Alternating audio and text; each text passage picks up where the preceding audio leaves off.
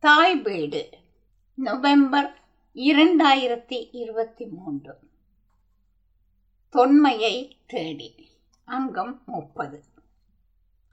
ஆதித்தமிழர் திணைவழி குடிகள் தொகுப்பு ஒன்று ஆக்கம் செல்வநாயகி ஸ்ரீதாஸ்.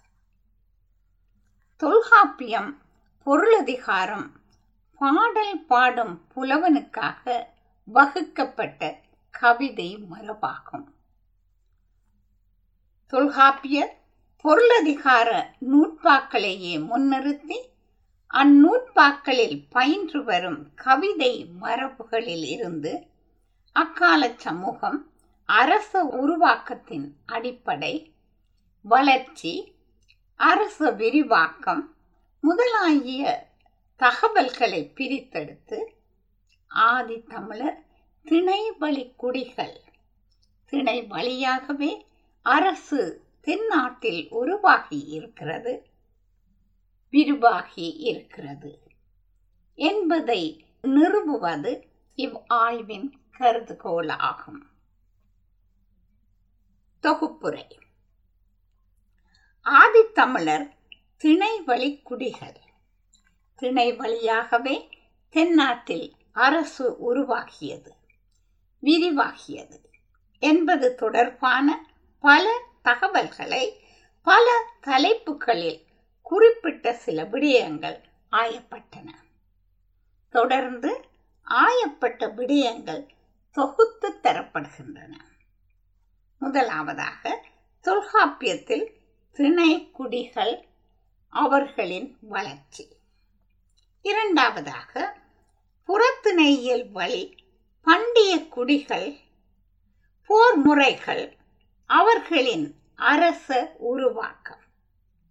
மூன்றாவதாக தொல்காப்பியத்தில் மூவேந்தர் பற்றிய குறிப்புகள் நடுகற்கள் முதலிய தொல்லியல் தரவுகள்.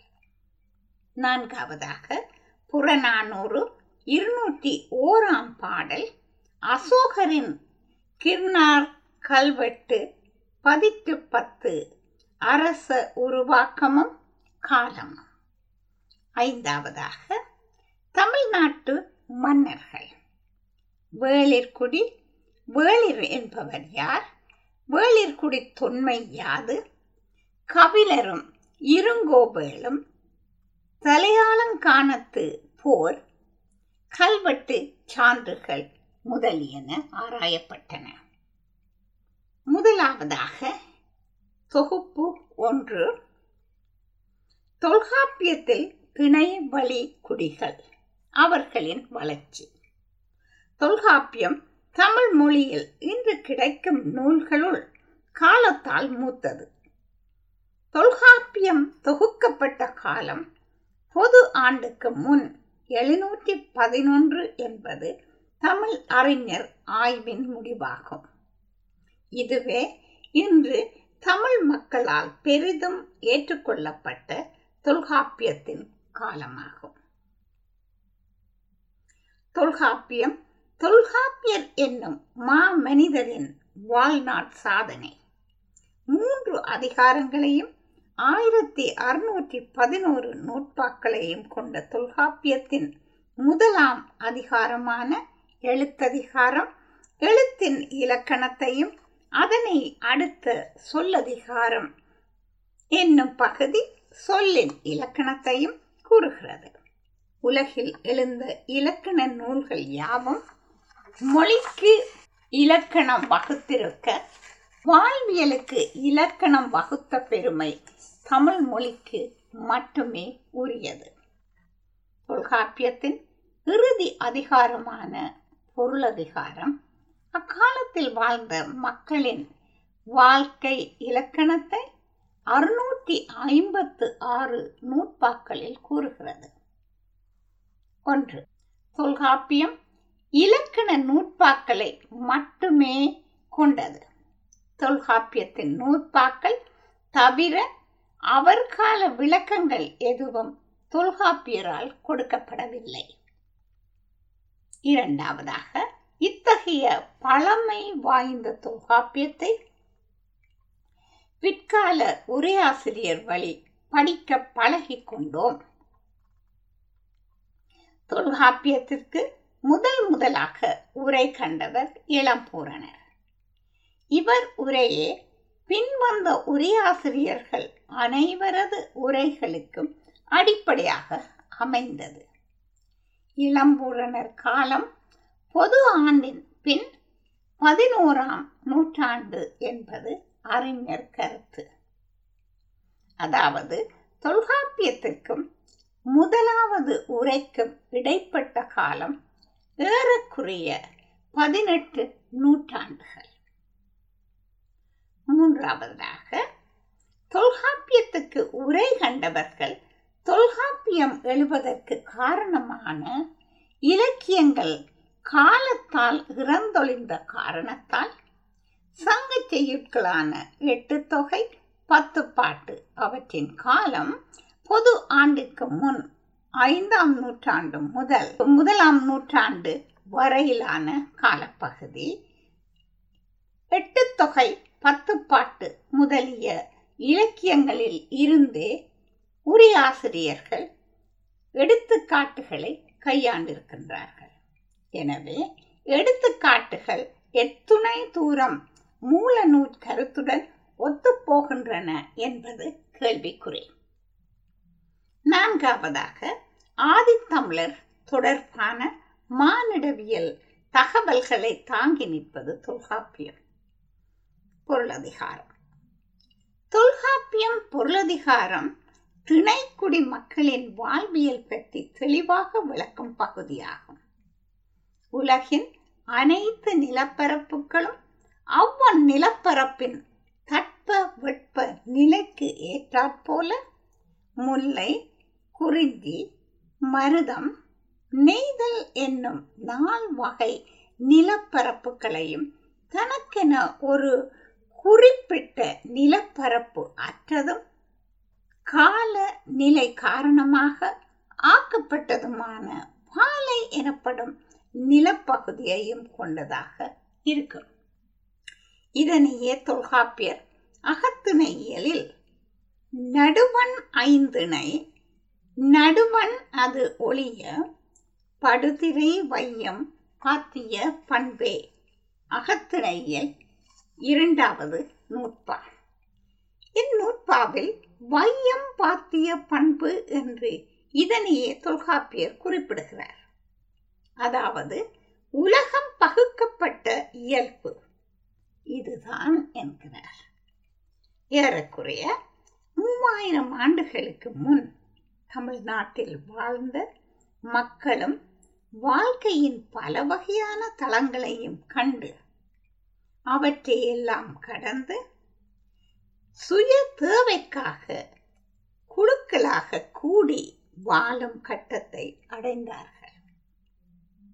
மனிதன் ஒரு சமுதாய நிறுவனமாக நில உடைமை சமுதாயமாக விளங்கி அதன் நீட்சியாக தனக்கென நிலையான ஒரு இடத்தை தேர்ந்து வாழத் தொடங்கி இருக்கலாம் எனவே தனி மனித நிலையிலிருந்தே சமூக அமைப்புகள் உருவாவதற்குரிய குழுக்கள் வளர்ச்சி பெற்றிருக்க வேண்டும்.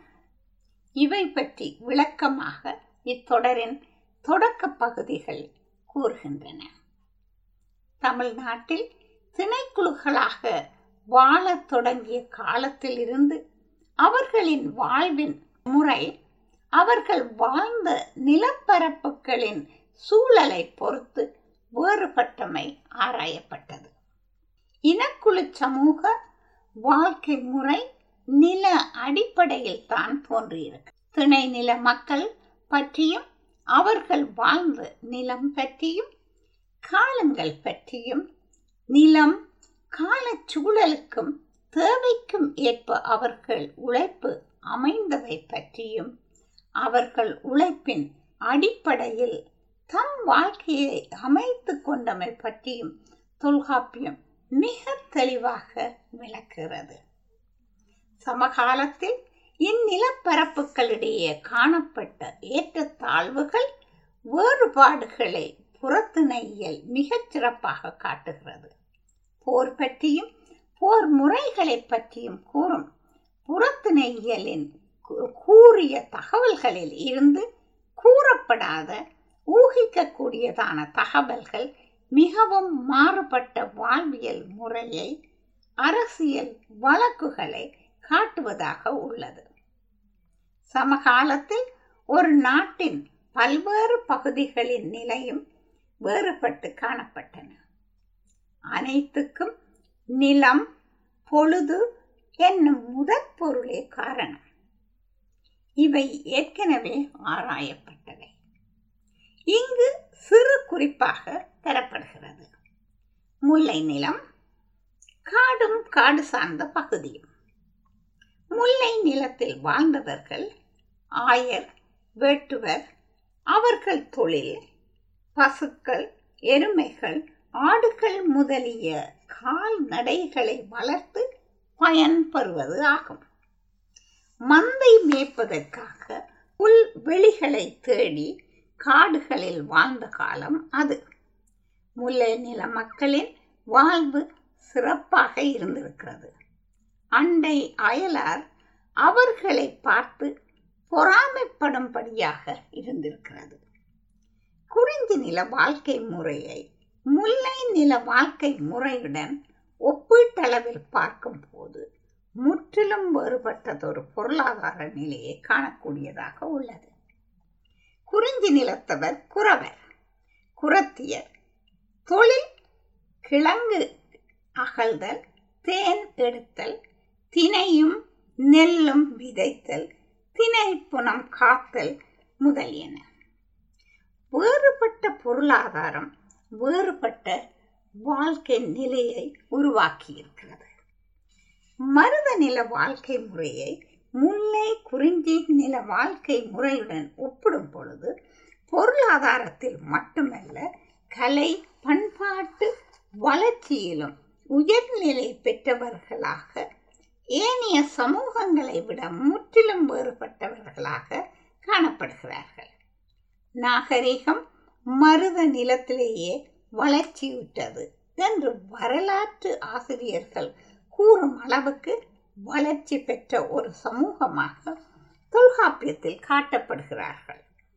தொல்காப்பியம் பொருளதிகாரம் களவியல் பெரிதும் மருத நிலத்து தலைவன் தலைவியர் பரத்தையர் பாணன் விரலி பற்றி பேசும் பகுதிகள் மருத நிலத்தின் கலை வளர்ச்சி பற்றியும் குறிப்பிடுகிறது.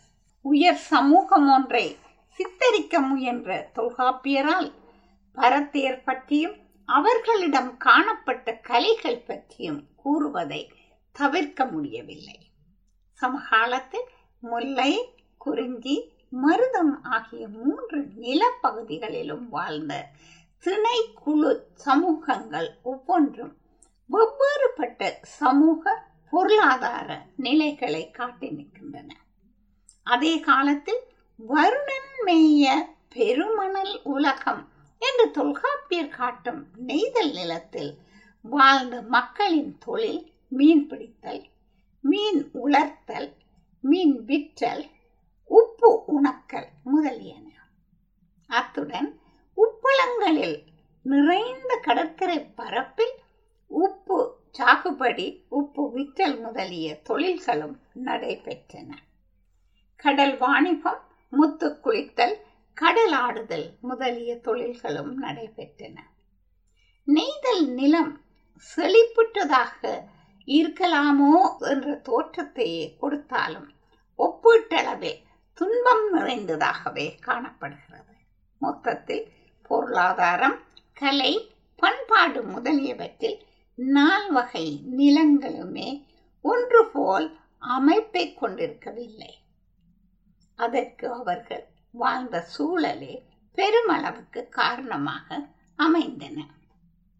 இரண்டாவதாக புறத்திணை இயல் வழி பண்டைய குடிகளின் போர் முறைகள் அரச உருவாக்கம் முதலிய பற்றி பார்க்கலாம்.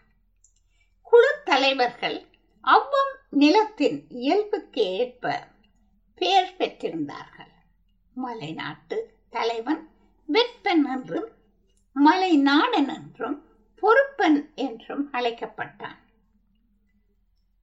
மருத நிலத்தலைவன் ஊரன் மகிழ்நன் என்றும் பால நிலத்தலைவன் மீளி விடலை என்றும் நெய்தல் நிலத்தலைவன் சேர்ப்பன் துறைவன் என்றும் முல்லை நிலத்தலைவன் குறும்பொறை நாடன் என்றும் அழைக்கப்பட்டதாக தொல்காப்பியம் பதிவு செய்கிறது.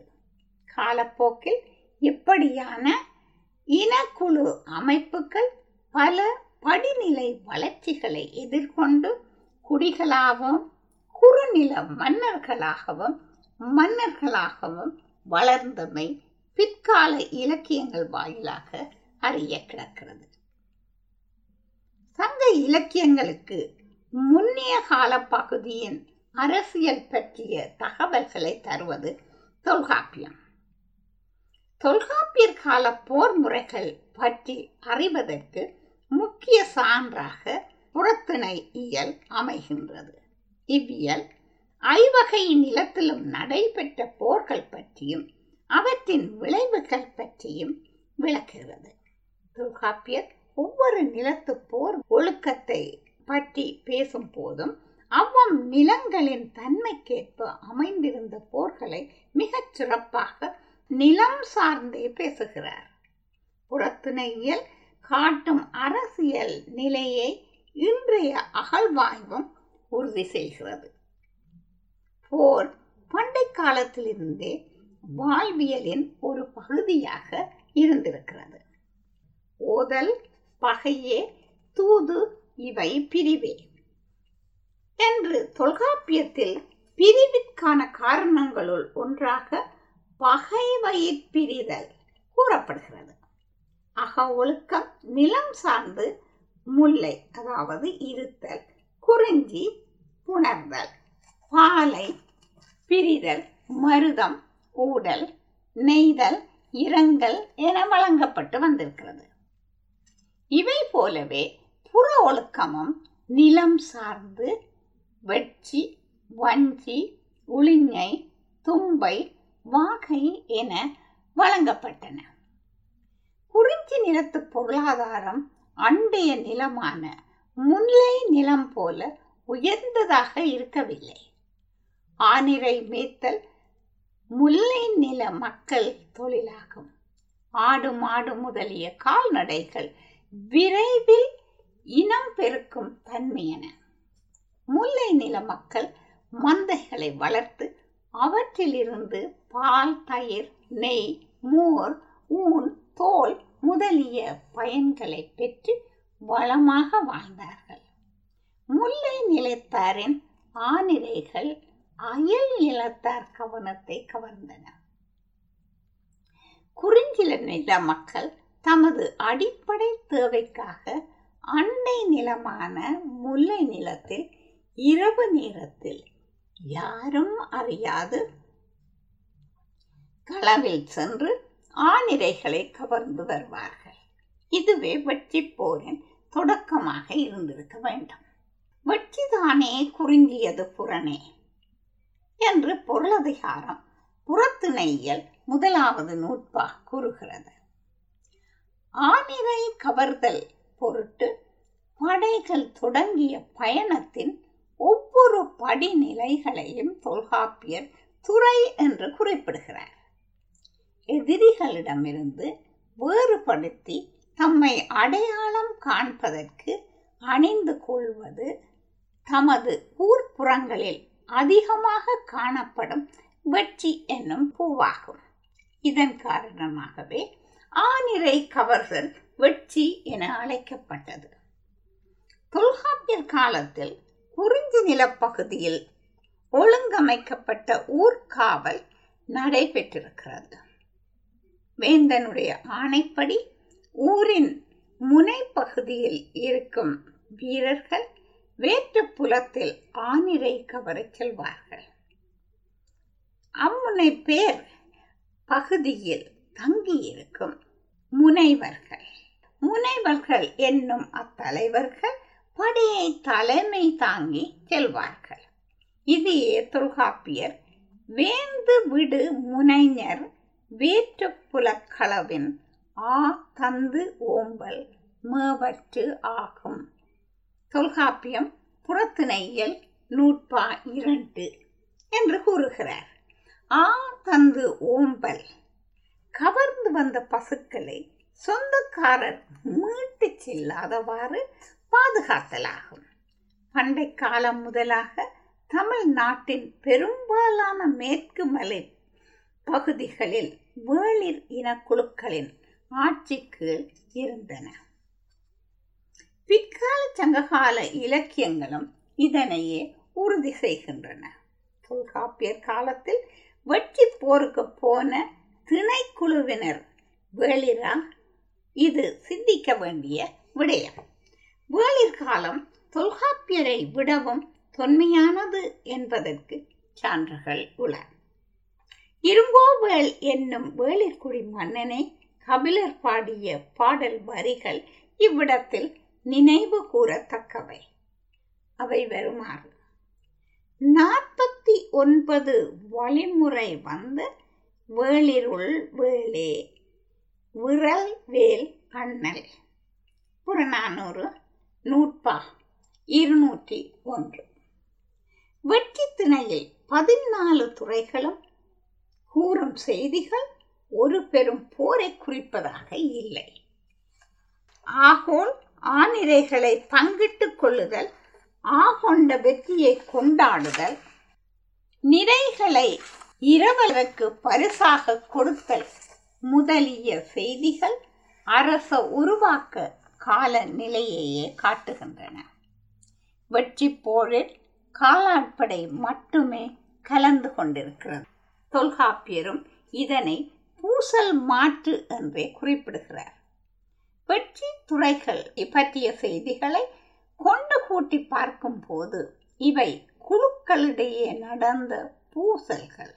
அப்பூசல்களில் விளைவான குழு தலைமைகளின் தோற்றம் அவற்றின் வளர்ச்சியான அரச உருவாக்கம் என்பவற்றை காட்டி நிற்கின்றன. வெற்றித்திணையினது துறை பகுதிகள் மூலம் பண்டை காலத்தில் திணைக்குழுக்களின் தொடக்க கால வாழ்க்கை முறையை புரிந்து கொள்ளக்கூடியதாக உள்ளது. பொதுமன்றில் குழுக்களிடையே நடந்த ஆகோல் முன்னெடுப்புகள் முல்லை நிலத்தில் திருட்டுத்தனமாக புகுந்து வேவ பார்த்தல் களவில் பசுக்களை கொள்ளுதல் முதலியவற்றை கூறும் பகுதிகள் தொடக்கம். இவை தொடக்க காலத்தில் குழுக்களிடையே தேவைக்காக நடந்த பூசல்களை குறிப்பவையாக காணப்படுகின்றன. ஆதியில் குழுக்களிடையே உணவுக்காக ஆனிரை கவரவும் கவரப்பட்ட ஆனிரைகளை மீட்கவும் நடந்த பூசல்களே நாளடைவில் ஆனிரைகள் செல்வமாக பார்க்கப்பட்ட போது போர்களாக உருவெடுத்தன. எனவே ஆதியில் நடந்த வெற்றி போர்கள் எனப்படுபவை பூசல்களே. குறிஞ்சி நில காடுகளுக்கு மேய்ச்சலுக்காக ஆனிரைகளை கொண்டு செல்லும் ஆயர் இரவில் தங்கியிருக்கும் பொருட்டு குறும்பு என்னும் சிறு அரண் அமைத்து வாழ்வார்கள். இவ்வரண் சிறு ஊர் போல காட்சியளிக்கும். ஆனிரை கவர வரும் வெற்றியார் முதலிலே இச்சிறு அரண்களில் உள்ளவர்களை அழித்த பின்பே ஆனிரைகளை கவர முடியும். இதனையே தொல்காப்பியர் வெற்றி துணையில் ஊர்கொலை என்னும் துறையாக கூறுகிறார். இதுவே ஆதியில் நிலவிய வெற்றி திணையின் பின்புலமாக இருந்திருக்க வேண்டும். ஆனினை மீட்டலுக்குரிய அடையாளப்பூ கரந்தை ஆகும். கரந்தை திணை நூற்பாவின் முடிவில் நடுகல் நாட்டல் விரிவாக கூறப்பட்டிருக்கிறது. வெற்றி பூசலுடன் இவை பொருந்துபவையாக அமைகின்றன. விழுப்புண் பட்டு மடிந்த வீரனுக்காக அவன் வீரத்தை போற்றும் வகையில் அவனது வீரத்தை கல்லில் ஏற்றுவது மரபாக இருந்திருக்கிறது. இதனையே தொல்காப்பியரும் காட்சி கல்கோல் நீர்ப்படை நடுகல் சீசகு மரபில் பெரும் படை வாழ்த்தல் என்று இரு மூன்று மரபில் கல்லொடு புணர என்பது புறத்திணையியல் ஐந்தாம் நூற்பா. நடுகல்லுக்காக ஏற்ற கல்லொன்றை தேடி சென்று தேர்ந்தெடுத்து அதனை நீராட்டி அக்கல்லை உரிய சிறப்புகளுடன் நடுதல் மரபாக இருந்ததை தொல்காப்பியர் பதிவு செய்திருக்கிறார். நடுகற்கள் அவை நிறுவப்பட்ட கால மரபு அரசுகள் மொழி பண்பாடு போர் முறைகள் முதலிய வரலாற்று தகவல்களை தந்து நிற்கின்றன. தொல்காப்பியம் காட்டும் காலப்பகுதியில் எடுக்கப்பட்ட நடுகற்கள் மிக பழமையான நாகரிகத்தின் தன்மையை காட்டுகின்றன. இக்கல்வெட்டுக்கள் ஆனிரை கவர்தல் ஆனிரை மீட்டல் முதலியவற்றின் போது நடந்த பூசலில் வீர மரணம் அடைந்த வீரர்களுக்காக எடுக்கப்பட்டிருக்கின்றன. தொல்காப்பியரது கரந்தை திணை கூறும் நடுகற்கள் அவர் கால அரசியல் நிலையை உறுதி செய்யும் சிறந்த ஆவணங்களாக பயன்படுகின்றன. வஞ்சிப்போர். மண்ணாசையால் பிறர் மண்ணை கவர நினைத்து அவன் சோர்வுற்றிருக்கும் காலம் பார்த்திருக்கும் பகை மன்னன் தன்மேல் படியெடுத்து வருவதற்கு முன்பாகவே அவன் அஞ்சும்படியாக அவனை வென்று அடக்குவதற்கு ஏற்ற காலம் வலி காலம் இடம் வலி முதலியனவற்றை பார்த்து அவன் நாட்டின் மேல் படையெடுத்தல் நாடாளும் அரசன் கடமை ஆகும். இதனையே தொல்காப்பியர் வஞ்சிதானே முல்லையது புறனே எஞ்சா மன்னசை வேந்தனை வேந்தன் அஞ்சுதக தலை சென்று அடல் குறித்தன்றே. என்று புறத்திணையியல் ஆறாம் நூற்பா கூறுகிறது. வஞ்சிப்போர் வெற்றி பூசலில் மாறுபட்டதாக விரிவானதாக கூறப்படுகிறது. வெற்றி பூசலில் சுய தேவை முக்கியத்துவம் பெறுகிறது. வஞ்சிப்போர் அதன் நோக்கமே வேறாகிறது. மண்ணாசை போருக்கு காரணமாகிறது.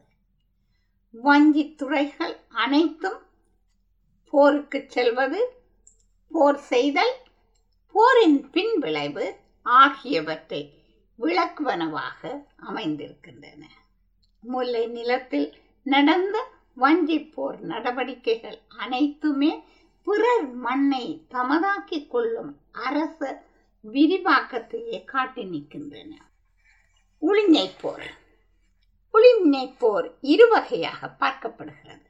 ஒன்று வலிமிக்க கோட்டையை படையெடுத்து வந்த வேந்தன் முற்றுகையிடுவது. மற்றொன்று கோட்டையின் உள்ளிருந்த வேந்தன் கோட்டையை எதிரி கைப்பற்றாதபடி காத்து நிற்பது.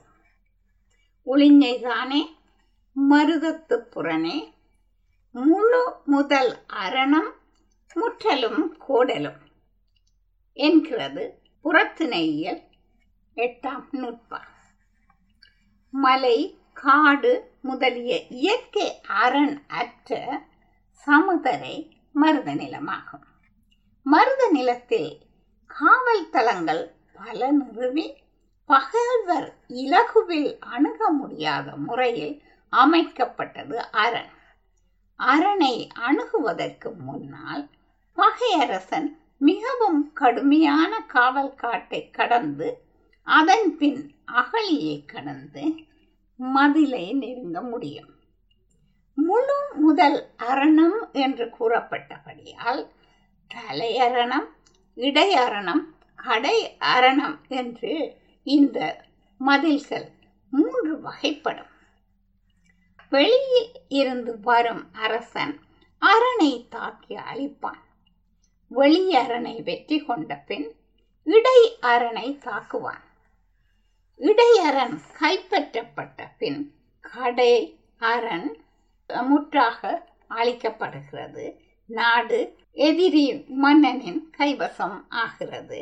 அழிவின் உச்சம் உளிஞ்சை ஆகும் இவ்வாறு மூன்று தரப்பட்ட மதில்களை அழித்து நாட்டை அழித்து கைப்பற்றுவது உளிஞ்சை ஆகவே அழிவின் உச்சம் உளிஞ்சை ஆகும் மருதத்திணையில் தொல்காப்பியர் கூறும் அனைத்து துறைகளுமே மதிலின் சிறப்பு மதிலின் சொந்தக்காரனான அகத்தோனது செல்வம் அவனது வீரம் முதலாய சிறப்புகளும் அம்மதிலை கொல்ல கருதும் புறத்தோனது பொறாமை அரணை கைப்பற்ற நினைக்கும் திண்மை என்று போரும் போர் காரணம் பற்றியவையாகவும் அமைகின்றன.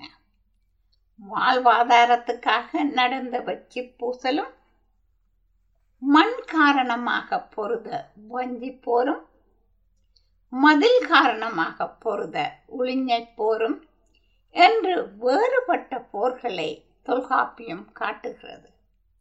இப்போர்கள் ஒன்றன் வளர்ச்சி மற்றது என்று கூற முடியாது. இப்போர்கள் அனைத்துமே அவரவர் வாழ்ந்த நிலம் சார்ந்தவையாகவே காணப்படுகின்றன. தொடரும்.